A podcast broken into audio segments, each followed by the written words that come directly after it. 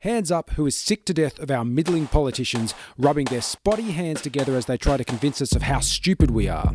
Well, let's take a break from their heavy breathing and remember a more exquisite time when our leaders were men of action. How about the story of an ex president taking his life into his own hands to try and chart one of the most dangerous rivers on earth? I'm talking about the harrowing story of Theodore Teddy Roosevelt's exploration of the River of Doubt in South America. This story poses a stark, sobering contrast to our current cabal of leaders, presenting an ennobling biographical portrait of the later stages of his life and an incredible adventure narrative that most people could not believe he undertook and survived. Most of the source material for this story comes from the book The River of Doubt by Candice Millard. What I'm doing here is making notes based on this great book to give the reader slash listener the guts of the story, the takeaways, maybe a wry anecdote or two in a punchy format that enables that time poor single father with six children to three different women the ability to say, Yes, I know that book. Let me tell you what it's about. Wasn't that Teddy Roosevelt something, eh? But why this book? So, why should you care about a dead president from who you've probably heard mixed reviews? Well, this dead president was something else. This book has action, adventure, men banding together, charting unknown waters into the deepest, darkest parts of the Amazon jungle, and all undertaken during the later years of Theodore Roosevelt's life. Not when he is young and reckless, but when he is old and reckless. After already being the President of the United States twice, he's a man from a different time, and it is a fascinating story, beautifully told by Millard. Descriptions of the Amazon are worth the price of admission alone, but on top of this, it reads like an action thriller. If you like this humble sketch, then please go get the book. You found the Self as Lab podcast. My name is David Hart.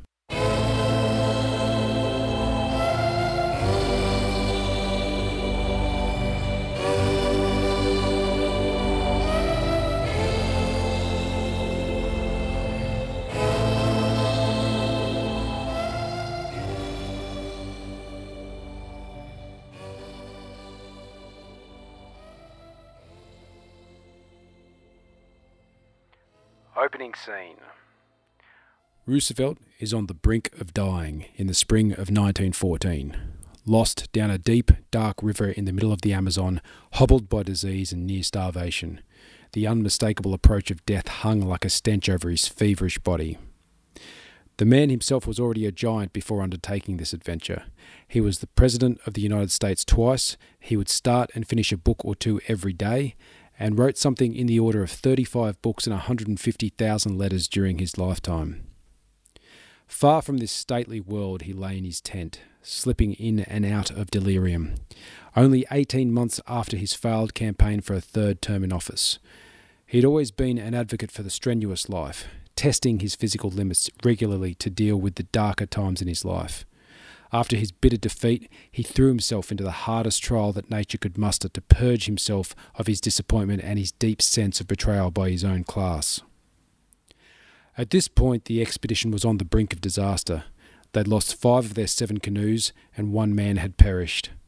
Most of their provisions had been lost to the snaking darkness that was the River of Doubt, and they had no idea how much longer it would take them to find out where this river would end. How on earth did they get here?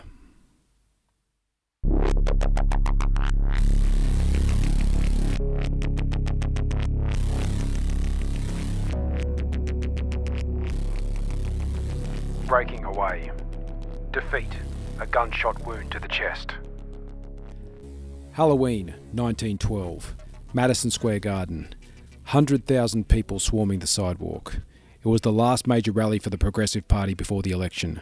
Their star candidate, Teddy Roosevelt, was running with the newly formed Third Party, rather than running with the old dog Republicans that he'd won his first two terms with. Roosevelt had a huge personality and was almost impossible to resist. People who knew him likened him to a force of nature. His right arm hung motionless due to being shot in the chest only weeks before. At the time he was shot, he was wearing a heavy coat and had folded his 50 page speech in his front pocket, along with his steel glasses case. The bullet had smashed into his front pocket and lodged in his skin near his rib cage.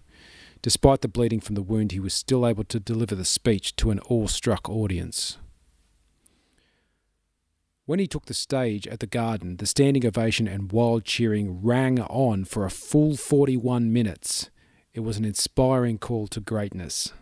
Unfortunately, this was to be his last great campaign speech of his political career. He went on to lose the election, becoming reviled and ignored by his friends and colleagues. He was turned against by his own class because they blamed him for effectively splitting the vote between the Republicans and the Progressive Party and handing the White House to the Democrats.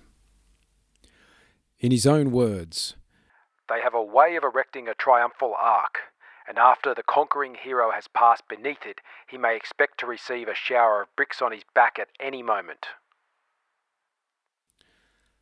The loss and disappointment of the defeat was shattering, and anyone close to him knew what was to come next. Whether it had been the early experiences of life threatening asthma attacks and his father's death, or the later experiences of his mother and wife both dying one terrible Valentine's Day, they knew what Teddy would set out to do. He would break away from society and seek solace in physical exertion and the wild of the world. Opportunity. The call to adventure. His opportunity would present itself three months after the defeat, when in February of 1913 he was invited to deliver a series of lectures in Argentina. He needed the money and he needed to get away. A perfect opportunity. In addition to this, his son Kermit had been working in South America for a year. Gifted and athletic, Kermit had previously joined his father on a year long hunting trip in Africa.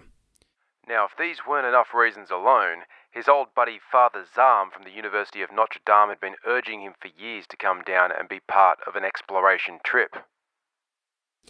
The idea of venturing into the jungles of the Amazon was madness for an American in 1913. It was a blank, unexplored spot in South America the size of Germany. But this was the lure for Roosevelt, a huge unknown quantity that spoke to the explorer and the naturalist in him. Once Zahm had convinced Roosevelt of the trip's merits, Teddy promptly left all the planning to the elderly priest, who kicked off the planning in an ominous fashion. Zahm had fallen in love with South America, but realistically had no idea what would be required for the type of journey he wanted to undertake. Out of the gates, he selected Anthony Fiala to plan and provision the endeavour. This man was responsible for a disastrous trip to the Arctic in which they failed to reach the North Pole and lost nearly all provisions under his leadership. So, under Fiala, the provisioning began. A huge variety of items were procured, many completely unnecessary for such a journey. Crates and crates of luxury provisions were purchased. There were arguments amongst the growing crew as to what type of boats would be needed for such a journey, with no one really confident they knew what they'd encounter. Both 800 pound and 160 pound boats were procured, showing the wildly divergent opinions.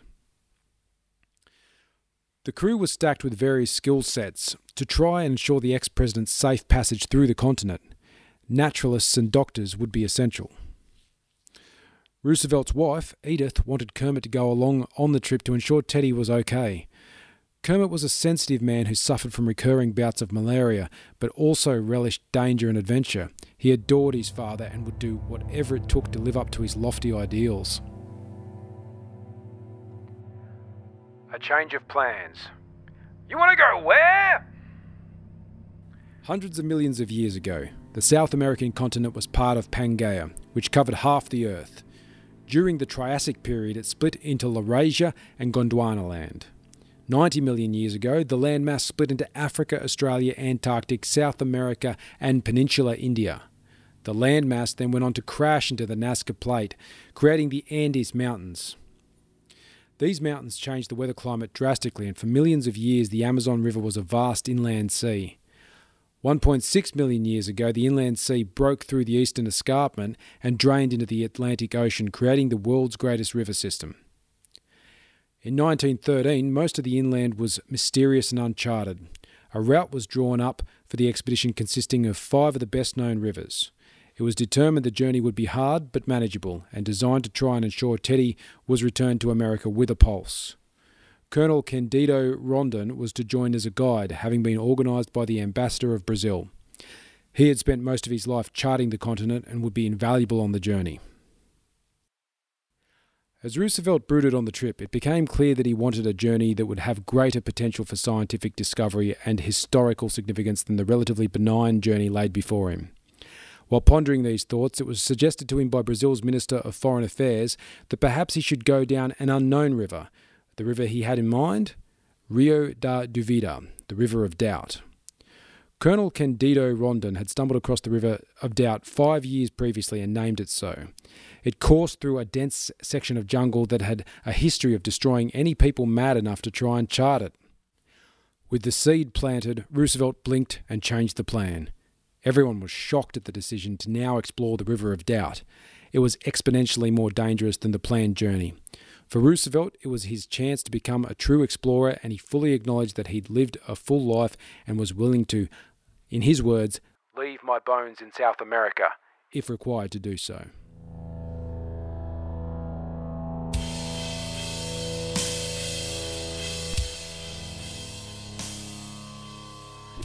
Into the wild, beyond the frontier. What is wrong with the damn mules?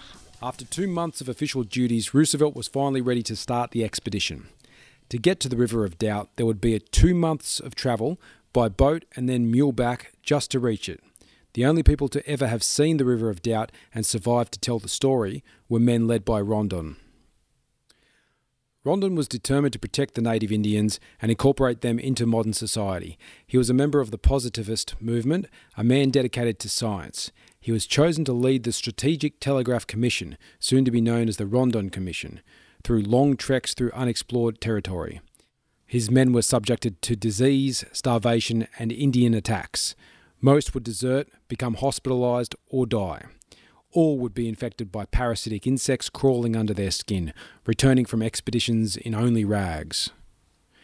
Roosevelt immensely respected the experience Rondon brought to the expedition, both men had great respect for each other from the outset. The size of the expedition had swelled to 110 mules and 70 pack oxen. As they were packing the animals, it was found a bunch of them were not even broken in and were still very much wild, bucking and sending packs in every direction. By the time they were finally on their way, the condition of the mules and oxen had deteriorated significantly. As they travelled, they were dying of thirst as they traversed the desert, only to be followed by flooding rains causing mud and slick hazards for the animals. Packs were being bucked off and discarded by their pack oxen. Several of the Brazilians in the crew resigned their post, and a native by the name of Julio de Lima attacked another Brazilian on the expedition with a knife. Remember this ratbag's name because he will play a significant role later in the story. Very quickly, it became apparent that not everyone would be able to complete the journey, and cuts to the team had to be made. To Zahm's horror, he was one of the first to be cut, along with Fiala. Roosevelt's son Kermit was suffering from a new bout of malaria and, and had developed sores on his legs so bad that he had to ride some days standing in the stirrups. They were being tormented by gnats, flies, and eyelicker bees. The torrential rain continued, and the mules were falling and not getting back up. They were yet to meet the river. Warnings from the dead. The cuts made were still not enough. Oxen were collapsing and mules were dying at an alarming rate. They needed to start gambling on what provisions they would need later on. They dumped the specimens they'd collected in the name of science. They dumped most of the collecting equipment. They cut personal luggage in half. At this point, they also started to consider attacks from the Nhambiquaras, Rondon had previously withstood an attack from these Indians without retaliation. His men were terrorized for weeks, but he'd eventually won them over, and now a shaky treaty was in place. Rondon had a fierce injunction in place against any violence directed towards an Indian. His slogan was Die if you must, but never kill. This would be his most important legacy. He would rather die than surrender his ideals, and requested his men do the same. Even if you were a missionary whose apparent sole purpose was to help the Indians, the Nhambiquaras were prone to hunt you down and slaughter you. As told by Levi Strauss, a Protestant mission came to settle not far from the post at Juruena. It would seem that relations soon became embittered, the natives having been dissatisfied with the gifts, inadequate apparently, that the missionaries had given them in return for their help in building the house and planting the garden.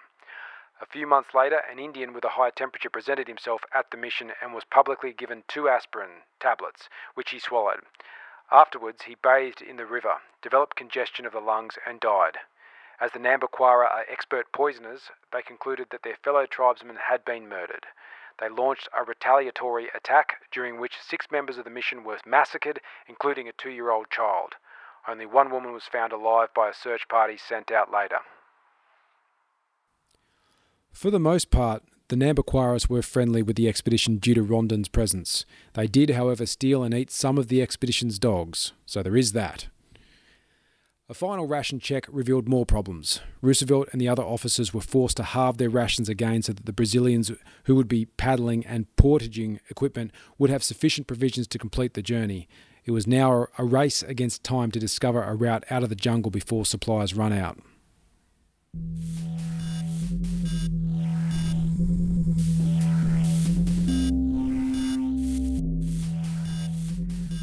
The descent. The unknown. What is eating me now?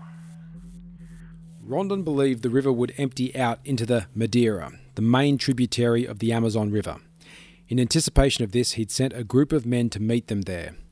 The expectation was that the river would be 1,000 miles and choked with rapids. Roosevelt now came face to face with his months of inattention and the rapidly escalating risks. He was about to start the most difficult section of the journey, and they were at the limits of their endurance already.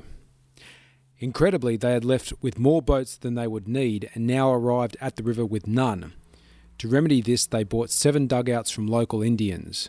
These were little more than hollowed out tree trunks weighing 2,500 pounds each. Difficult to carry, as would surely be required to get around the rapids, they could also easily roll if mishandled and crush a man. They were stalked by dead eyed caimans and flesh eating piranhas, mosquitoes carrying all manner of hellish diseases like malaria and yellow fever. Piums, flies that gorge themselves on blood, would descend in their hundreds to feast on the lonely expedition. Snakes, frogs, jaguars, wild pigs, and Indians all lurked in the shadows of their camp and their mines. On top of this, there would be long periods of torrential rainfall, followed by intense heat, the men being steam dried, and then the rain would start again. Their clothes and boots were always wet everything rotted. Time was running out. The Americans and the crew wanted to move quickly, but Rondon's main purpose for going on the trip was to chart as accurately as possible the course of the river, as part of his broader project to map the continent. This was starting to cause considerable agitation and friction in the group as they watched their supplies dwindle. Further checks of the baggage had the men starting to really worry. They found whole cases of gourmet condiments, these were completely useless in the jungle. Fiala had expected the men to be able to catch meat and largely live off the jungle, but this proved incredibly difficult. Instead of finding a garden of abundance, they found the opposite. The Amazon is one of the fiercest evolutionary battlegrounds in the world. It is an arms race in biological form. Every inch of space was alive. A massive linked mat of fungi consumed the dead and fed the living. Other than insects, the forest seemed empty, deceiving the untrained eye to the extreme competition for resources that was playing out. Plants were trading off between water, soil, and sunlight. Vines would ride up trees. Trees would shed bark to lose vines. Vines would then become air plants and abandon a base. Adaptation against adaptation, making food sources either deadly or near impossible to find. So now, they had 22 men to try and feed, keep clothed, and equip for a journey that was to last at least several more months. It would be difficult, and difficulty brings out the worst in man. The Brazilians outnumbered the officers of the expedition three to one. The number one unspoken concern of the officers was mutiny.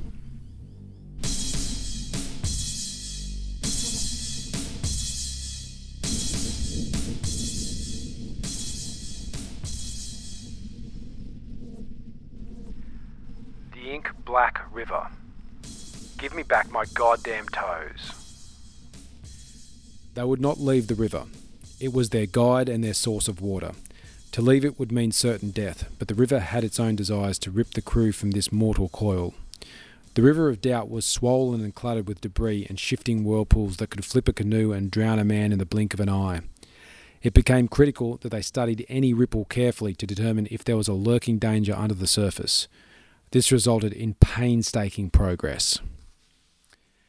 There were hundreds of different fish species in the water, all with particularly adaptive traits that enabled them to thrive in the jungle. The South American lungfish was able to survive when streams would dry up by burying itself in mud and breathing oxygen from the air. Some electric fish would eat nothing but the tails of other electric fish. Piranhas were one of the biggest concerns with their razor sharp teeth, able to make short work of any man who was caught unaware in the water. Rondon had lost a toe to one. He'd also lost a friend who had fallen in the water and been picked clean except for his boots. Then there were the candiru, the fish of nightmares. They survive solely on blood. They will swim into the gills of a fish, suck out blood, and leave. They've also been known to enter the penis of a man via the urethra, fill with blood, and then become so enlarged that they cannot get out. The candiru then dies and blocks the urethra. Obviously, this would cause a long and painful death if not remedied quickly. The only option for the poor unfortunate soul was penectomy, penis amputation. There were even reports of them swimming up urine trails and entering the penis. However, further research led me to con- the conclusion that these reports were the stuff of legend, but I still really want to believe this is a thing. And I'm worried about what that says about me.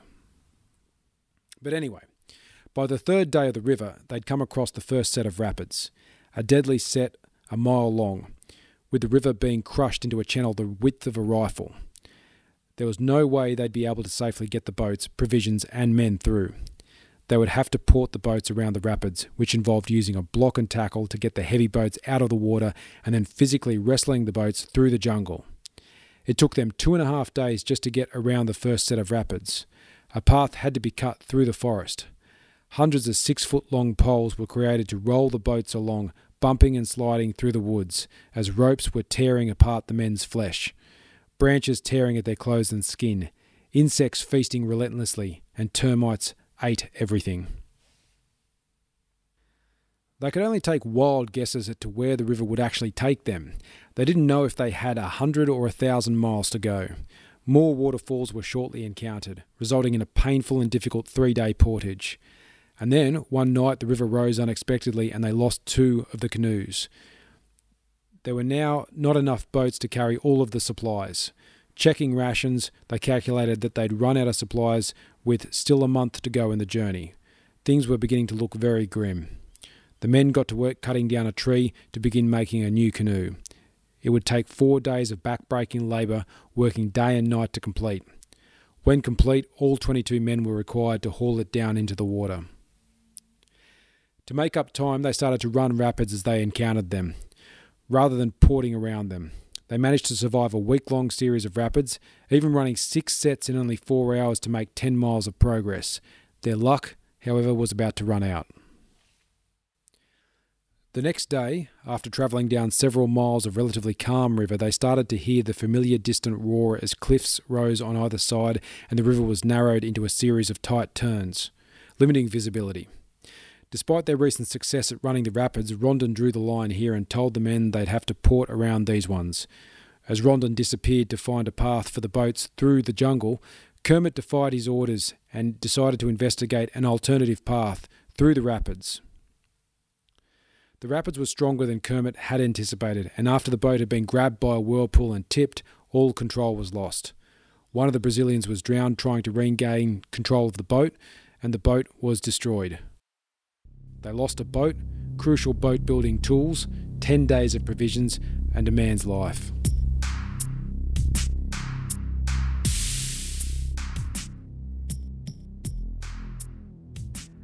Cruelty. We eat humans. They paid tribute to the man who drowned by naming the waterfall that took his life after him. Coming quickly to another set of rapids, the men started to prepare for another portage. Satisfied the men were all engaged in productive work, Rondon decided to go hunting with his favourite dog, Lobo. Shortly after Lobo had taken off in search of the source of a noise, Rondon heard a whimper. Staggering back to Rondon's position, Lobo had been skewered with poison tipped arrows. Rushing back to camp, Rondon found that another canoe had been lost. A rope had broken as they were lowering it into the water. Despite losing his dog and the canoe, Rondon was more concerned about the Indians. He did not know these ones. These Indians had never seen white people before. They are now known by the modern anthropologists as the Cinta Larga, which is Portuguese for wide belt, named after the large strips of bark that they would wrap around their waists as armour. The officers wouldn't have even looked like humans to the Cinta Larga. Oh, and they were also cannibals. With only four canoes left, there were no suitable trees to make new ones, and they were surrounded by hostile Indians. Most of the men had to walk, carving a path through the dense forest on the bank of the river. They were forced to cut down on baggage again to only the clothes on their back. Feet were swollen with bruises, cuts, and insect bites. They would search for food as they went, feeling the effects of near starvation. The presence of Indians was felt everywhere. Rondon would leave gifts to try and appease them, but they had no idea whether this would work or result in slaughter. They managed to find more suitable trees and set to work making a new canoe. While checking provisions again, they made a sickening discovery. Boxes of rations had started disappearing. One man's name jumped to everyone's lips Julio de Lima, the man who had attacked another Brazilian early on in the trip with a knife. He was the only one who appeared to not be suffering from the effects of starvation. While it could not be directly proved, he would no longer be trusted and watched closely. The accumulation of disease, hunger, exhaustion, and fear had worn the men down. They were starting to show their worst selves. Facing more rapids, the men decided to run them. Two canoes got pinned against a group of boulders. Terrified of losing these, Roosevelt jumped in to try and help, gashing his leg on a rock. Due to the existing condition with his right leg from a trolley accident years ago, he knew this minor injury was almost certainly fatal. Infection began to bubble in the wound, and he was overtaken by a raging fever. They were exposed to more torrential rain. A huge series of waterfalls, the final being 30 feet in height, stared them down. At this point, Rondon assembled the weary and frightened men and simply stated that we shall have to abandon our canoes and every man fight for himself through the forest. This was surely a death sentence if carried out. Roosevelt had always believed that no one man should jeopardize the other men on the expedition.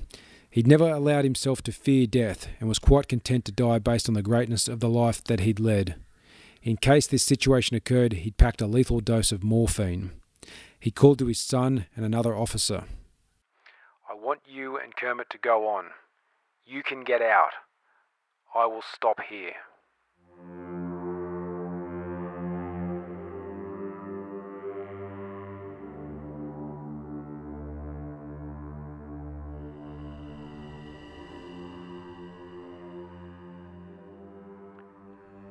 despair. I will not let you die here. Kermit refused to let go his father and resolved to fight to bring him out. Their roles were now reversed. Seeing the determination in his son's eyes, Roosevelt decided to live. Despite Rondon's opinions on the rapids, Kermit was convinced he could lower the boats down through the canyons they faced. He managed to convince the crew that if they cut down their load again, shedding anything that wasn't food, they'd be able to make it. It took four days, but they succeeded.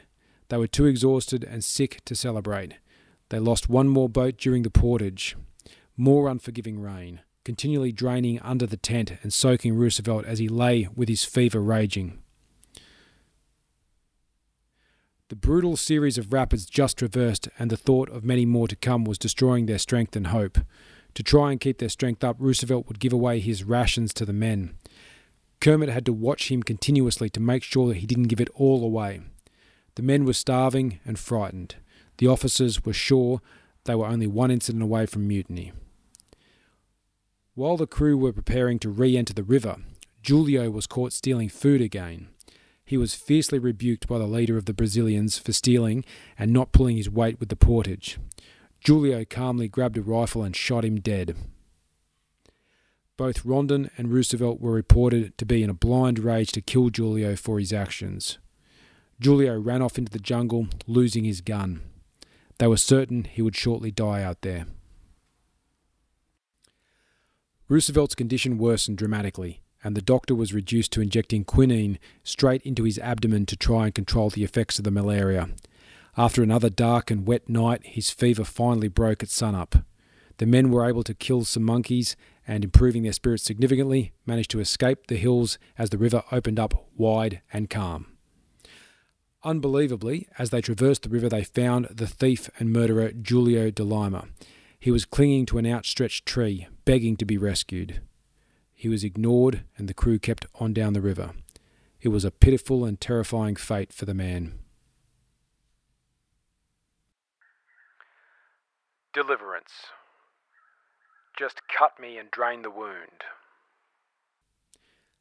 As they progressed down the river, they found a knife cut vine, indicating that rubber men had operated this far upstream. This resulted in much celebration as this simple cut was the first sign of civilization in months. A few more rapids, and they started coming across some of the outposts of the men who would harvest from the rubber trees. They knew they were close. Roosevelt could not sit up or lie down in the boat. He developed a potentially deadly bacterial infection. With antibiotics yet to be invented, the concern was if left untreated, it could lead to blood poisoning and death. With no other options, Roosevelt finally agreed to let the expedition doctor operate on his leg on a muddy bank of the river without anaesthetic. He drained the pus and inserted a drain into the wound. They had to continually swat away the swathe of bacteria laden flies that were attracted to the wound. They started to meet some of the rubbermen along the river and were offered food that they graciously accepted. Incredibly, after running a few more rapids, they came out right where Rondon had sent the relief party to meet them. Salvation. They were back.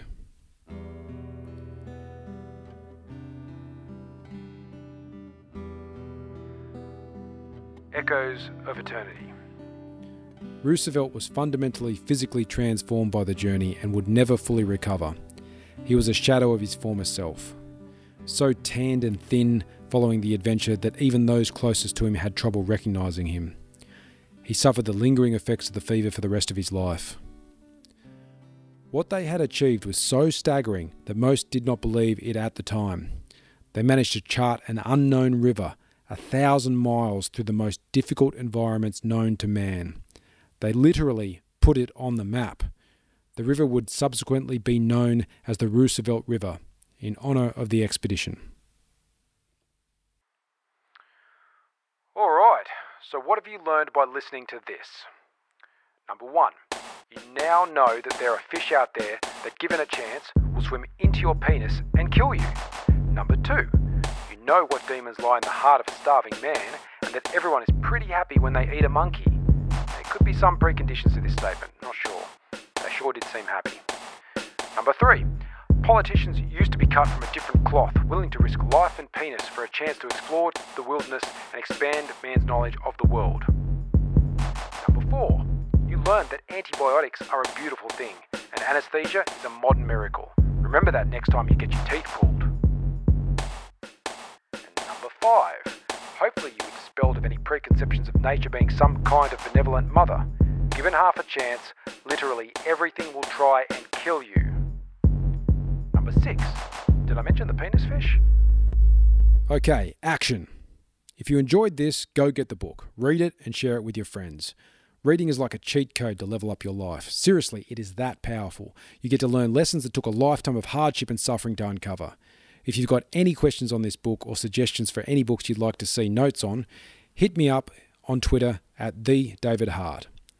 Next up in the Self as Lab series is A Hunter Gatherer's Guide to the 21st Century by Bret Weinstein and Heather Heying, a book that highlights our evolutionary underpinnings and the challenges posed by our modern lifestyle. To read the writing behind this podcast, subscribe on Substack. Connect with me on Twitter. If you enjoy this thing, please consider supporting it on Patreon. Thanks for listening.